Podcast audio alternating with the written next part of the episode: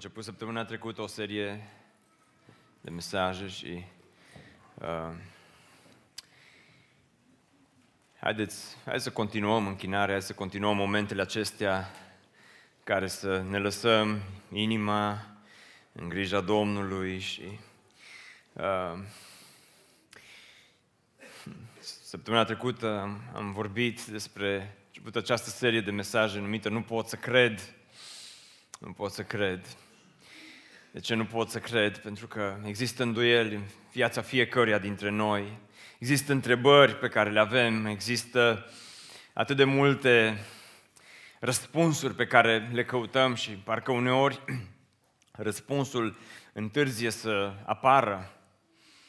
Poate că ai, ai mers la biserică de când te-ai născut, ai fost dus la biserică de către părinții tăi și uh, poate a fost, a fost bine până ai ajuns la vârsta adolescenței, a fost în regulă cât timp ai fost la grupele de copii, ai făcut botezul împreună cu prietenii tăi, pentru că ai fost în tabără sau poate la finalul unui mesaj sau unei întâlniri, ai decis și tu să-L urmezi pe Domnul, dar apoi a trecut adolescența și uh, ai, ai început să te maturizezi, poate și din punct de vedere spiritual, dar dintr-o dată au început să apară tot felul de întrebări și se strecoară îndoiel și îți pui această, aceste întrebări, oare nu este totul un mit? Oare nu este totul o manipulare? Oare atunci când merg la biserică, oare predica, oare cântările, oare ceea ce se întâmplă acolo, nu este totul doar așa o uh, manipulare în masă? Și spui aceste întrebări și apar îndoieli. Astăzi aș vrea să vorbim despre ce se întâmplă atunci când ajungem la capătul îndoielilor. Acesta este titlul mesajului, mesajului la capătul îndoielilor. Pentru că îndoiala, într-un fel, este ca și mersul pe gheață. Nu știu dacă ați apucat vreodată iarna să mergeți pe un lac bine înghețat și să, să, să vedeți cât de ușor poți să aluneci într-o parte și în alta, într-un fel, îndoiala, exact asta înseamnă să mergi pe gheață, doar că într-o parte este un eșec mai mare, în cealaltă parte este o credință mai mare, depinde foarte mult de direcția în care aluneci. Au fost oameni care au venit de la necredință la credință sau de la îndoială, au alunecat înspre o credință mai mare.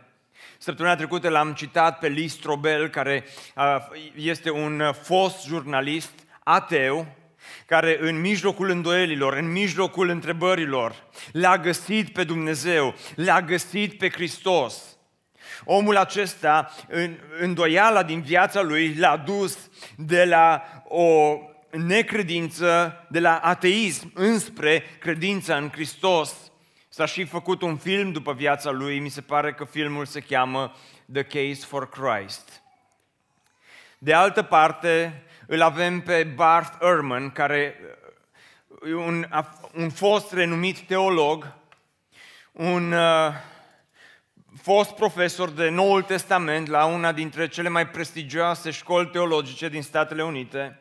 Barth Ehrman, în mijlocul îndoielilor, a încercat să își pună întrebări, a căutat răspunsuri, dar în mijlocul îndoielilor a alunecat de la credință înspre o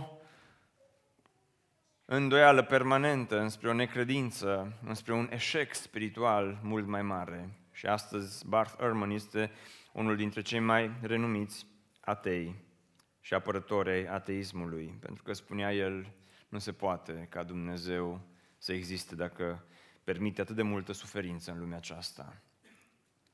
Însă îndoiala nu este păcat. Atenție! Mulți dintre voi poate că nu aveți curajul să vorbiți despre îndoielile care apar în viața voastră, pentru că dacă dai glas întrebărilor tale, poate ai impresia că hm, o să fii catalogat ca fiind un creștin de mâna a doua.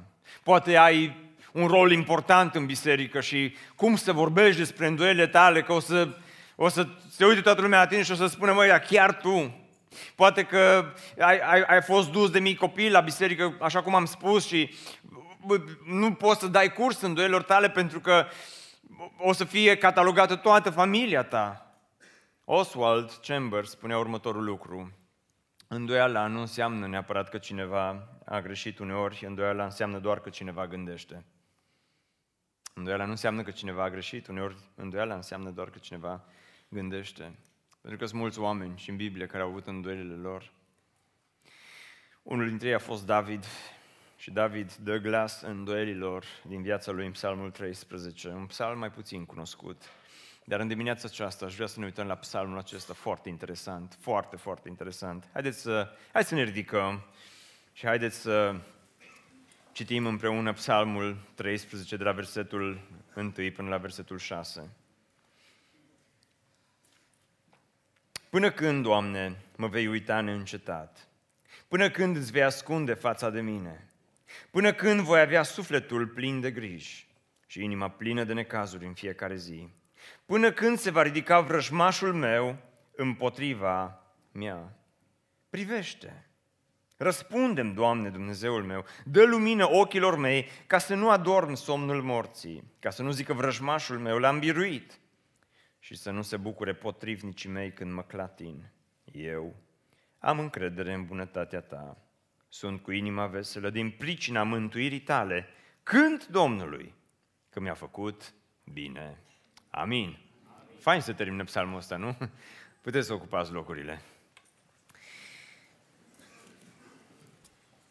E interesant cum începe, interesant cum se sfârșește.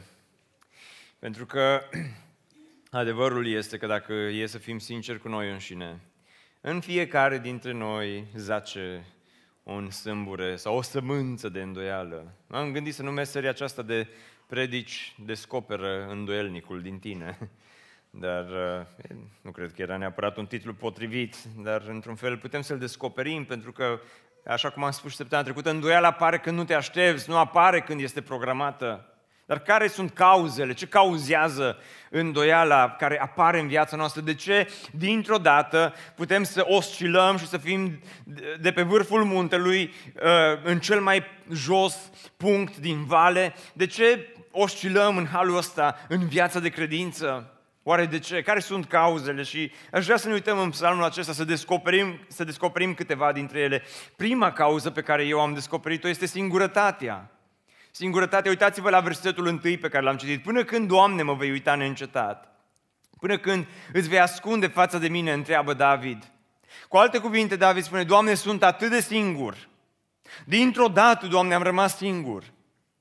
Dintr-o dată nu mai am la cine să mă duc. Dintr-o dată nu mai am pe cine să sun. Cei mai mulți comentatori sunt de părere că David a scris Psalmul 13 în timp ce Absalom fiul lui Absalom se răscula împotriva lui David și încerca să-l omoare și să-i fure tronul. Cuvintele acestea au fost spuse într-unul dintre cele mai grele momente din viața lui David, când se simțea singur, când fiul lui nu mai era acolo, când familia apărea că l-a părăsit, când nu era la templu împreună cu ceilalți sau la cortul întâlnirii, când chivotul nu era acolo, când fiii lui Core nu erau acolo împreună cu el. Și este cumplit sentimentul acesta al singurătății. Nu, nu a fost David singurul care a experimentat singurătatea. Ioan Botezătorul, un caz clasic de îndoială din Biblie, Ioan Botezătorul, cel care la un moment dat s-a certat cu Domnul Isus, când a venit momentul botezului lui Isus, Ioan a zis, Isus, aș vrea să te botez, dar nu sunt eu vrednic să fiu botezătorul tău, botează-mă tu pe mine. Isus spune, nu, tu pe mine, Ioan, nu mai bine botează-mă tu pe mine și s tot argumentat acolo unul cu cealaltă. Până la urmă, Ioan l-a botezat pe Isus și înainte de aceasta, Ioan exclamă în fața mulțimii de la învonul lui, de la Iordan, iată mielul lui Dumnezeu care ridică păcatele lumii. Te aștepta de la un astfel de om să scrie la un moment dat pe story, la Instagram și să îi dea tag lui Isus și nu, cineva să întrebea ce era Instagram pe vremea aia. Știu că nu era, dar uh, ipotetic vorbind. Dar te aștepta la un astfel de om să scrie pe, pe, pe story, pe Instagram, tu ești acela, sau să așteptăm pe altul. De ce scrie Ioan asta? Pentru că era singur în închisoarea lui Rod. Era singur între niște ziduri, era singur în mijlocul întunericului. Ilie, care la un moment dat a ținut una dintre cele mai faine predici de pe Carmel, un program atât de reușit. Și după un astfel de program te aștepta ca Ilie să coboare de acolo, să meargă, să pună poze, să scrie citate faine din uh, predică, să încurajeze pe oameni. Dar Ilie se duce, uh, nici măcar acasă, se duce și găsește o peșteră, stă singur acolo în peșteră și la un moment dat Ilie stă de vorbă cu Dumnezeu și spune, Doamne, te rog să-mi iei viața, ia-mi viață, Doamne. Noi, Ilie, dar ce-i baiul? Îl întreabă Dumnezeu, așa cu un accent mai ardelenesc. Nu, dar ce-i baiul? La care Ilie răspunde, numai eu am rămas. Sunt așa de singur, Doamne. Vezi, zice, măi, Cristi, cazurile astea de singurătate nu se mai aplică astăzi că le-au rezolvat Facebook-ul și le-au rezolvat Instagram-ul și le-au rezolvat uh, Snapchat-ul și le-au rezolvat ce mai fi apărut habar nu am. Dar social media și internetul ne-au rezolvat cu singurătatea. Nu mai suntem singuri, că eu am, vei zice, mii de prieteni pe Facebook și pe Instagram. S-ar putea să fie adevărat, dar cu toate acestea, statisticile arată că generație, nicio generație nu a fost atât de însingurată ca și generația în care trăim astăzi. Și aici fac o mică paranteză. Mi-aduc aminte când mergeam la bunici. Bunul nu avea nici Instagram și bunul nu avea nici Facebook. Dar cu toate astea nu l-am auzit odată plângându-se să-mi spună, mă, poate. Mă, așa de, așa de singur mă simt că bunăta asta numai nu vrea să mai stea de vorbă cu mine. Sau deci, efectiv, nu, nu am simțit niciodată din, din partea lui vreun moment uh, din acesta de, de singurătate, ci din potrivă. N-avea Facebook, dar avea laviță. Ce-o fi aia? E uh, un device super modern. Căutați-l numai, pe, este pe EMAC de vânzare. Uh, n-avea, n-avea Instagram și n-avea urmaș pe Instagram sau cum se cheamă ea, dar avea vecini cu care vorbea, cu care cu unul, cu altul, cu Mitru Boichi, cu Apoțocului, cu toate poreclele alea ce le aveau ei, nickname care... Și își dădeau tag unul la altul, așa prin sat. Și nu, nu vedeai că suferă de uh, singurătate, nu vedeai că uh, nu simțeai din partea lor că ar avea problema aceasta.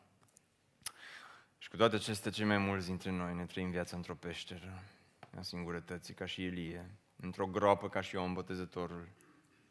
Vii la biserică, dar ești singur. Nu-ți plac bisericile mari, pentru că te simți singur într-o biserică mare. Dar mai rău decât atât este să te simți singur într-o biserică mică. Unul dintre voi ați intrat în acest uh, stadiu de autoizolare, nu mai îmi trebuie mie nici biserică, mă descurc singur. Nu mă mai duc la grupul mic, mă descurc singur. Nu mă mai înțeleg nici cu ea, las că ne descurcăm singuri. Asta că îi știu eu și pe ceilalți. Și ai ajuns în acest anotimp al singurătății din viața ta, când ai prieteni, dar n-ai prieteni. Când ai biserică, dar n-ai biserică. Când ai grup mic, dar n-ai grup mic. Și în mijlocul singurătății, până când, Doamne, mă vei uita? E așa de ușor să apară îndoiala. A doua cauză pe care am detectat-o pentru îndoială este doar singurătatea, dar este suferința. Pentru că uitați-vă ce spune David în versetul 2, până când voi avea sufletul plin de griji și inima plină de necazuri în fiecare zi, în mijlocul suferinței e așa de ușor să te îndoiești. Atunci când rugăciunile nu-ți ies, atunci când vindecările nu se întâmplă, atunci când uh, ceea ce îți dorești să, să vezi, te uiți la cât rău se întâmplă în lumea aceasta și zici, Doamne, dar până când? Citești știri, te uiți la știri, vezi că se întâmplă tot felul de atrocități în zilele noastre, necazuri care vin peste noi, aici în mijlocul nostru, femeie de 31 de ani, în urmă cu vreo patru ani, a născut un copil, la o, o lună l-a ucis și l-a îngropat undeva în curtea casei. Sunt suferințe, sunt necazuri. Te întreb, cum se poate întâmpla așa ceva? Și aici fac o mică paranteză. Mulți oameni o acuză, pe drept vorbind o acuză, dar care este diferența între a ucide un copilaj de trei luni sau a ucide unul de 10 luni? Ăia de trei luni sunt în fiecare zi și nu zice nimeni nimic. E suferință. E suferință. Și mulți, în mijlocul suferinței, cum a fost, de exemplu, Barth Ehrman, a, a renunțat la credința lui, în mijlocul suferinței, a renunțat la credința lui în Dumnezeu și a zis, nu se poate, problema aceasta a răului. Dacă spunea, spun, spunea el, dacă Dumnezeu este puternic, poate să oprească răul. Dacă Dumnezeu este bun, va vrea să oprească răul. Răul totuși există, așadar, logic vorbind, Dumnezeu nu există și apare îndoiala. Dumnezeu nu există. Și David aici exclamă același lucru, până când voi avea sufletul plin de griji și inima plină de necazuri, Doamne, până când voi suferi? Până când îți vei întoarce fața de la mine? Până când se vor întâmpla toate aceste lucruri? Și poate astăzi ești aici și uh, ai aceste îndoieli conjuncturale care au de-a face cu suferințele din viața ta, care poate nu sunt chiar atât de mari ca și ale altora. Poate nu sunt aceleași accidente, nu sunt aceleași boli, nu sunt aceleași uh, lucruri nasoale care ți s-au întâmplat, dar totuși Îs micile suferințe din viața de zi cu zi care te duc la un moment dat și zici, îmi ajunge. Îmi ajunge tot ceea ce se întâmplă. Îmi ajunge trădarea, îmi ajung nervii, îmi ajung vorbele, îmi ajung uh, toate aceste lucruri, îmi, îmi ajunge, nu mai pot, nu mai suport. Și apare îndoială. A treia cauză este păcatul. Nu există teren mai fertil în care să crească îndoiala decât în mijlocul păcatului. Aici, serios.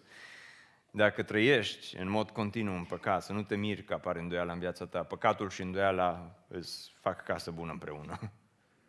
Deci, în, în mijlocul păcatului în, apar tot felul de îndoieli și sunt oameni care trăiesc în păcat și apoi se miră, mă, dar cum de îmi pun probleme existențiale?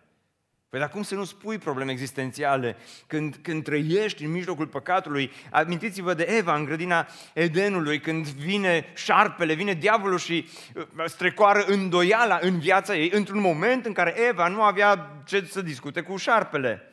Și apoi ajungem să îi dăm vina pe Dumnezeu pentru că uh, și aruncăm toate îndoielile noastre asupra lui, când de fapt problema este la noi, problema este păcatul din viața ta. Poate sunt lucruri care deja le accept, sunt anumite lucruri cu care te-ai obișnuit, păcate cu care te-ai obișnuit.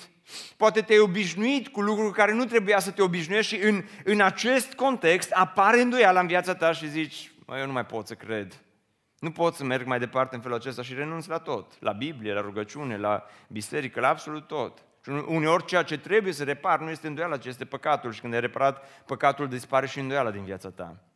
Și o altă cauză, de aici din Psalmul 13, sunt circumstanțele prin care trecem. Uitați-vă ce spune David în versetul uh, 2, zice, până când se va ridica vrăjmașul, zice, împotriva mea. Sunt aceste circumstanțe, zice David, care apar, zice, Absalom, fiul meu Absalom, se ridică împotriva mea. Doamne, dar până când? Și sunt tot felul de, de lucruri în, în, poate în viața ta care apar, care duc înspre îndoială, duc circumstanțele care te împing pe, pe gheața aceasta îndoielii și numai îți dai seama că dintr-o dată ești pe un teren foarte alunecos. Și sunt tineri, vreau să am aici un cuvânt special pentru tineri care vin la biserică. Pentru că de multe ori stau de vorbă cu tineri care au îndoieli. Dar știți cum au tineri îndoieli? Uh, se, se adună împreună și fac așa un mini-club, poate să uite la un film, poate povestesc, poate o, un joc de cărți, poate un catan, poate o, jocurile alea și LAN party și așa mai departe. Dar în mijlocul lui LAN party se oprește unul și zice, mă, știți ce ne-a spus nouă la școală? Ați auzit voi de problema aia epistemologică? Toată lumea se uită la el și deja este un guru acolo, în mijlocul lor. Spune că te ascultăm, că pastorul nu a zis nimic despre problema epistemologică. Și începe ăsta și vorbește, dar vorbește așa din citate care le-au citit și el pe Facebook, că multe cărți nu au citit, dar de multe ori sunt adolescenții ăștia care dacă au citit un citat pe care nu l-au înțeles pe Facebook, au impresia că au devenit intelectuali. N-am citit multe cărți, dar să vezi ce citat am găsit.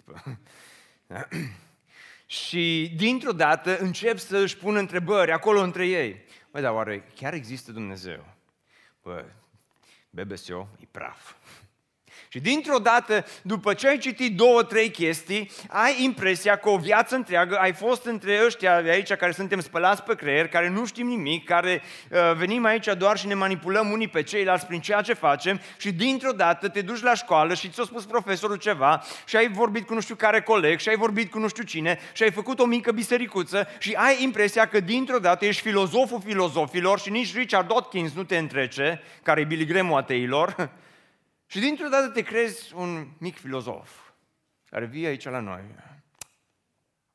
Răzvan îți spune să cânți, tu o zis, să ne, o zis, o zis, o zis să ne manipulăm, nu să cântăm. Asculți predica, asta prostimă. Uh, nimic din ceea ce odată ți se, îți vorbea inimii tale nu mai, nu ți se mai adresează. Pentru că sunt aceste circunstanțe, sunt prieteni, sunt cărți, sunt lucruri care ți se întâmplă și ajungi să cazi în îndoială. Eu nu zic să nu gândești.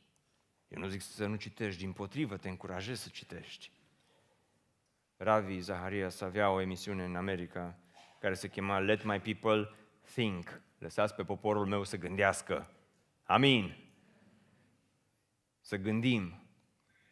Dar în același timp haideți să, să, să ne informăm cu privire la ceea ce gândim. Verifică predicile, dar verifică și ceea ce spun prietenii. Verifică ceea ce se întâmplă la biserică, dar verifică și ceea ce îți spun acei mici guru în jurul cărora te, te învârți. Astea sunt câteva cauze, sigur ele sunt mai multe, dar am încercat să găsesc câteva cauze comune care duc înspre îndoială, care ne fac pe fiecare dintre noi la un moment dat să devenim mici oameni ai îndoielilor, sau mari oameni ai îndoielilor. Așa că haideți să vedem acum din psalmul acesta, practic, ce se întâmplă, cum Dumnezeu îl schimbă aici pe David, că se întâmplă ceva în psalmul acesta. Se schimbă dintr-o dată ceva așa cu nici nu-ți dai seama de fapt când se schimbă și cum se schimbă totul.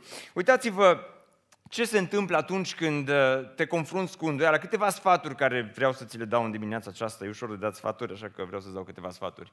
Când ai îndoiel, în primul rând, roagă-te sincer. Oh, deja mă îndoiesc de predica asta. mă așteptam la altceva. Mulțumesc, cam asta primește astăzi. Dar asta face David aici, se roagă, dar ascultă-mă, că nu e orice fel de rugăciune, rugăciunea lui, ci este o rugăciune sinceră cu care David vine înaintea lui Dumnezeu, în mijlocul îndoielor, dar nu mergeau niște cursuri de apologetică, mergeau, dar el se roagă. Nu mergeau niște consiliere cu niște oameni, să vină cineva, un Ravi Zaharias, cineva care să stea de vorbă cu el, să-i dea niște sfaturi. Mergea, dar el se roagă. Dar uitați-vă cum se roagă. Și zice, Cristi, eu degeaba se roagă David că eu n-am chef să mă rog. Te înțeleg, nici eu când am îndoiel n-am chef să mă rog. Dar degeaba se roagă David pentru că eu nu simt să mă rog. Te înțeleg, de multe ori nu simțim să ne rugăm. Dar am eu o întrebare și hai să vorbim un pic, că n-am vorbit de mult cu voi. Sunteți aici Biserică Speranța? Da? Ok, copiii sunt aici. Super, hai că am cu cine vorbi. Deci, uh, ceea ce face David în textul acesta, rugăciunea lui, era David la ora de rugăciune aici? Credeți că avea așa un duh înalt de rugăciune când a spus psalmul ăsta? Era așa, credeți că se auzea în spatele lui pianul cântând și avea David așa peste el, era așa într-un, într-o stare din aceasta de închinare, de te uitai la el, zici că era căzut în transă și zicea, Doamne, Doamne, cum vreau să spun o rugăciune, ascultă, Doamne, cuvintele mele, până când mă vei uita neîncetat? Oh. Pare rugăciunea lui una frumoasă? Este o rugăciune sinceră, nu neapărat frumoasă. Sigur nu este Tatăl nostru. Sigur, David nu începe în textul acesta cu Tatăl nostru care ești în cer, ci din potrivă, David în textul acesta vine și îi spune Dumnezeu, Doamne, până când? Este rugăciunea unui om care nu prea are chef să se roage, care nu simte că trebuie să roage, nu-i trecut la ora de rugăciune, nu este pus pe program, se roagă în ciuda îndoielilor, dar se roagă sincer, parcă uneori chiar se ceartă cu Dumnezeu în rugăciunea aceasta. Și poate că uneori este mai bine și este mai folositor și este mai recomandat să vii sincer înaintea lui Dumnezeu și când nu simți, și când nu ai chef, și când nu știi ce să-i spui, să-i spui lui Dumnezeu exact ce este în inima ta. Ai întrebări, pune lui Dumnezeu întrebările tale, că Dumnezeu este mai mare decât orice întrebare. Ai, ai uh, frământări, spune lui Dumnezeu frământările tale. În versetul 3 spune, privește, răspunde Așa îmi place cuvântul ăsta, privește, Doamne. E, e ca și uneori când vrei să stai de vorbă cu copiii, nu știu dacă vi s-a întâmplat vreodată, vrei să stai de vorbă cu copiii și copiii parcă nici nu te aud și parcă și te ignoră total. Și atunci, nu știu cum procedați voi în situațiile acestea, dar uneori, ceea ce singurul lucru care îmi vine să spun este te rog să te uiți în ochii mei. Dar sunt și celelalte situații, mi-a zis cineva după primul program, zice, îi, îi și uh, situația cealaltă în care copiii vor să stea de vorbă cu tine și tu poate ești uh, în altă lume și uh, tu îi ignori și atunci copiii vin și te trag de mâine că până când te uiți tu în ochii lor. Și cumva David aici stă de vorbă cu Dumnezeu și spune, Doamne, Doamne, Până aici David crede că Dumnezeu îl ignoră și acum în rugăciunea aceasta îi spune, Doamne, te rog, uite-te în ochii mei. Doamne, vreau să, vreau, vreau să stai de vorbă uh, cu mine, vreau să te concentrezi, Doamne, la ceea ce am de spus. Până când mă vei uita? Până când îți vei ascunde fața? Dă lumină, zice, ochilor mei, ca să ne adorm. Somnul morții, se roagă sincer. Încearcă atunci când vine îndoiala să faci ceea ce face David aici. Doi, roagă-te, dar în al doilea rând acceptă misterul. Acceptă misterul. Pentru că în textul acesta sunt cinci întrebări pe care David îi le pune lui Dumnezeu în rugăciune. Sunt cinci întrebări. Până când, Doamne, mă vei uita neîncetat? Până când îți vei ascunde fața la mine? Întrebarea numărul 2. Până când voi avea sufletul plin de griji? 3. 4. Până până când inima va fi plină de necazuri. 5. Până când se va ridica vrășmașul împotriva mea. Deci, hai să recapitulăm. Câte întrebări pune David lui Dumnezeu în rugăciune? Un număr frumos de 5 întrebări, da? Care tot încep cu până când, până când. Nu știu care e întrebarea ta care începe cu până când. Doamne, până când? Eu am și o îndoiele mele în zilele astea și de multe ori întreb, Doamne, până când o să tot construim? Și Dumnezeu îmi răspunde, până în 20 ianuarie 2020. Nu știu care e îndoiala ta, ce îndoială ai tu în viața ta, până când, până când o să fie așa, până când nu o să mă vindec. Dar David îi pune aici lui Dumnezeu un număr frumos de cinci întrebări. Acum, a doua întrebare care o am pentru voi. La câte din cele cinci întrebări răspunde Dumnezeu lui David? La câte întrebări răspunde? Hai să vedem, hai, le luăm pe rând. Până când, Doamne, mă vei uita neîncetat? Îi răspunde Dumnezeu la întrebarea asta. Auzi, David, uh, o să te uit că acum sunt un pic ocupat, dar mâine, mâine ne dăm întâlnire. Îi răspunde Dumnezeu la asta? Nu, deci la una din cinci nu-i răspunde. Până când îți vei ascunde fața de mine? Îi, îl întreabă David. Îi răspunde Dumnezeu la întrebarea asta. Auzi, David, până acum e adevărat că am fost un pic mai absent, dar joi dimineața, da, la ora 8, ne întâlnim la BBSO, să fie acolo. Îi răspunde Dumnezeu. Nu, nu-i răspunde. La două din cinci nu-i răspunde. Până când voi avea sufletul plin de griji? Îi răspunde Dumnezeu la întrebarea aceasta. Nici la treia întrebare nu-i spune, mă, știi, acum e un pic mai, o perioadă mai încărcată în viața ta, dar nu-ți fă probleme că totul va fi bine.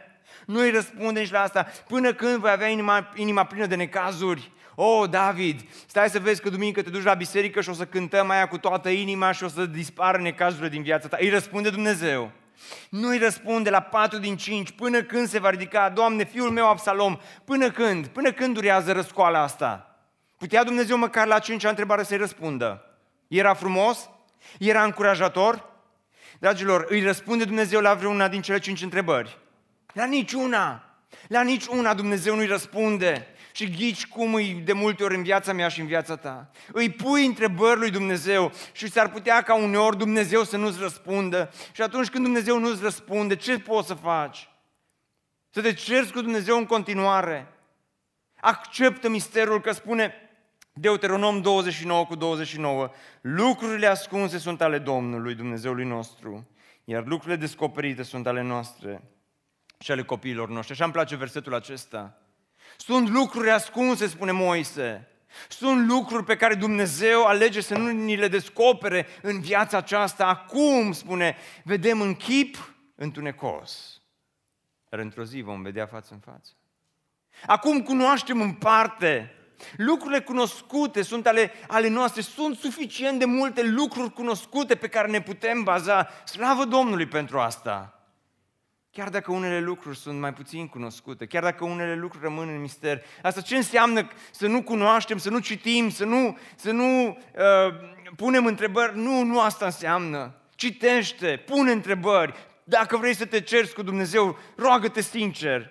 Pune întrebări, dar înțelege că indiferent de ceea ce citești, indiferent pe cine asculți, indiferent cu cine stai de vorbă, la un moment dat va trebui să tragi linie și să spui, de aici încolo va trebui să accept misterul lui Dumnezeu. 3. Respinge păcatul. Păcatul este una dintre cauzele îndoielilor și dacă trăiești în păcat, ți-am spus înainte să nu te miri că apare îndoiala în viața ta. Păcatul este ca și o aplicație în viața noastră. Păcatul este aplicația care îți golește bateria credinței mai repede decât orice altceva. Păcatul este aplicația care îți golește bateria credinței mai repede decât orice altceva. Sunt anumite aplicații pe telefon care îți consumă bateria așa în timp real. V-ați instalat astfel de aplicații? La, la programul 2, serios, nu știu ce cu voi, nu vorbiți cu mine, nu, nu vă place predica asta, uh, nu aveți niciun fel de îndoială, dar uh, nu e cu termin repede. Uh, Emi, pregătește să vii la pian. Mai imediat, nu chiar acum. Am vrut să încurajez pe ei. Dar, uh, ok, hai să încercăm să continuăm. E serios, a fost mai fain la primul decât la al doilea.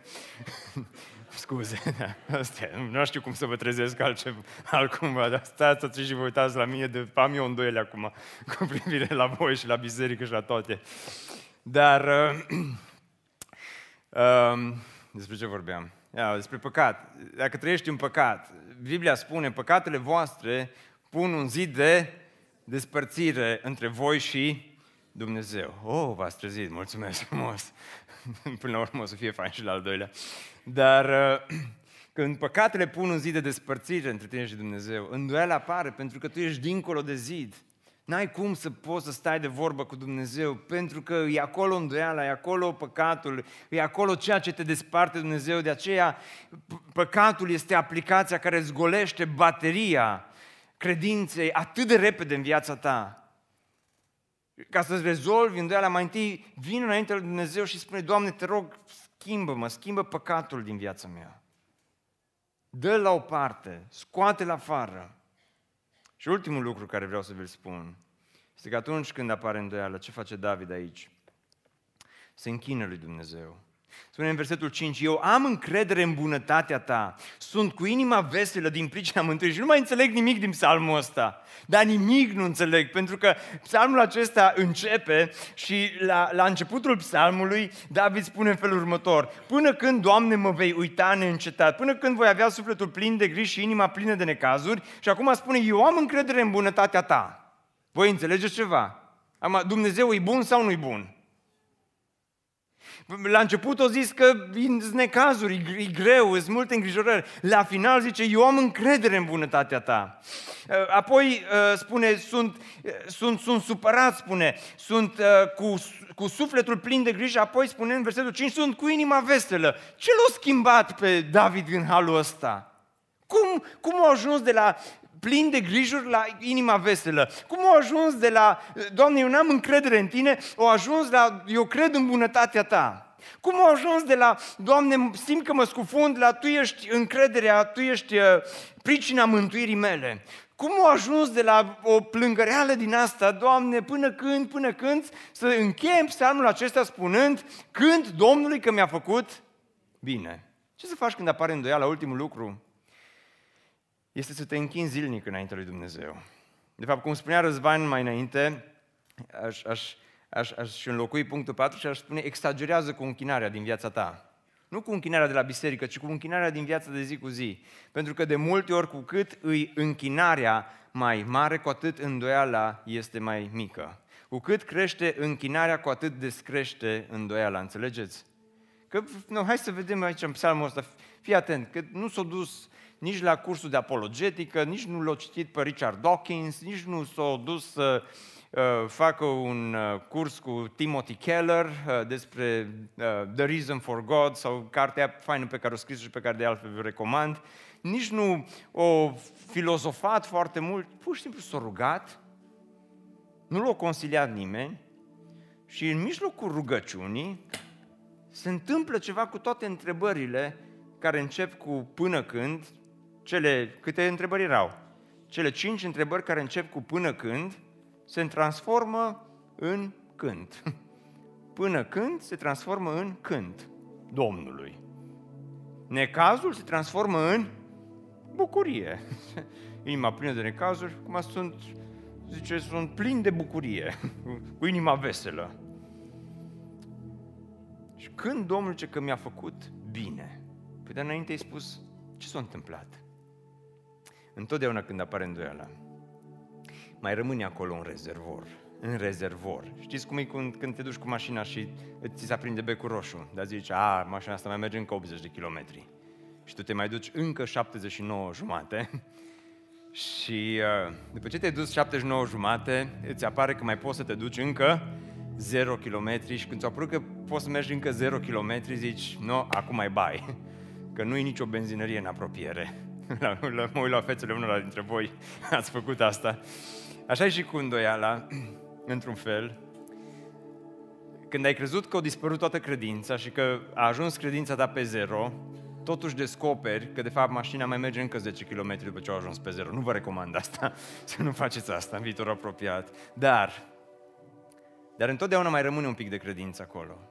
Și întotdeauna folosește puțina credință pe care Dumnezeu ți-a lăsat-o în viața ta, folosește-o ca să te apropie de Dumnezeu, nu ca să te ducă înspre necredință. Bucură-te de lucrurile pe care Dumnezeu ți le-a descoperit și sunt clare. Bazează-te pe acele lucruri. Iar lucrurile care rămân mister, și poate unele vor rămâne mister până le vom vedea față în față. Mulțumește Domnului inclusiv pentru misterul din viața ta. Cânt Domnului că mi-a făcut bine. Mm. Ce început de psalm. Până când, Doamne, mă vei uita? Până când îți vei ascunde fața? Până când voi avea inima plină de griji? Și ce final? Cânt Domnului că mi-a făcut bine.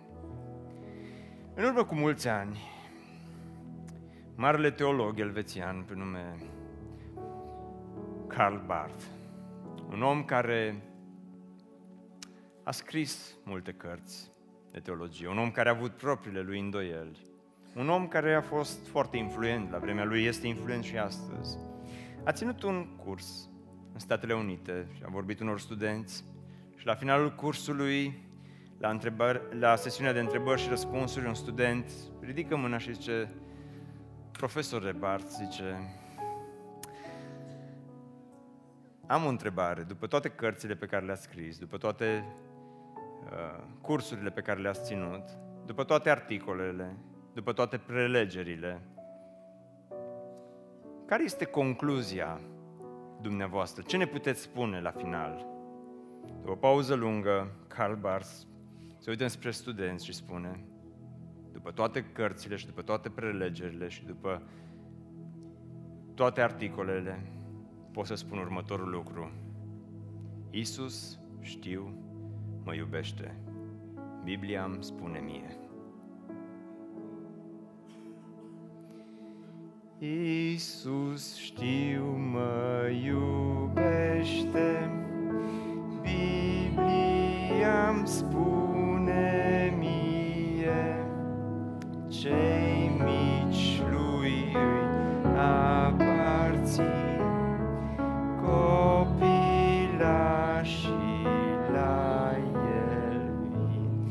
E așa de ciudat că este un cântecel de la grupa de copii.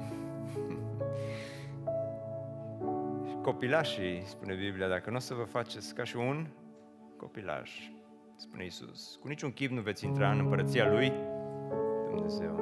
Copilașii sunt foarte faini. Așa până pe la...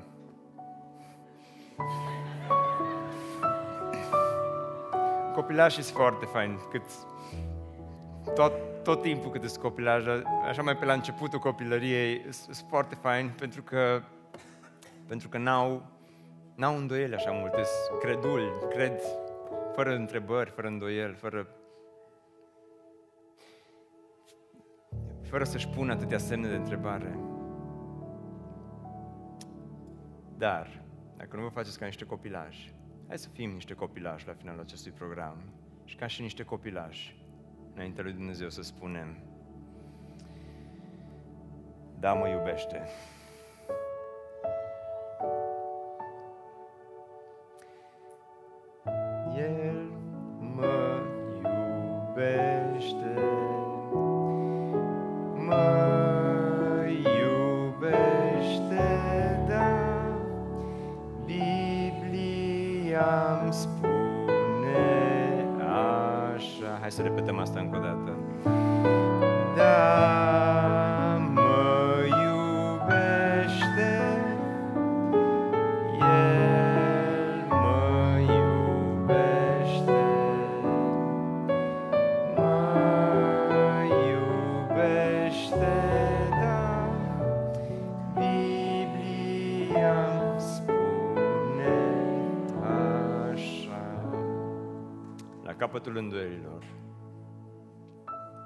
Așteaptă Hristos.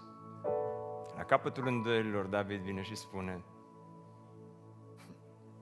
Eu am încredere în bunătatea Ta, Doamne, chiar dacă nu mi-ai dat răspunsuri rămâi bun. Sunt cu inima veselă din pricina mântuirii. La capătul îndoielilor cânt Domnului că mi-a făcut bine. La capătul îndoielilor tale te așteaptă Hristos, te așteaptă crucea, te așteaptă mormântul gol, te așteaptă învierea. La capătul îndoielilor tale, Hristos este acolo. chiar dacă este greu acum.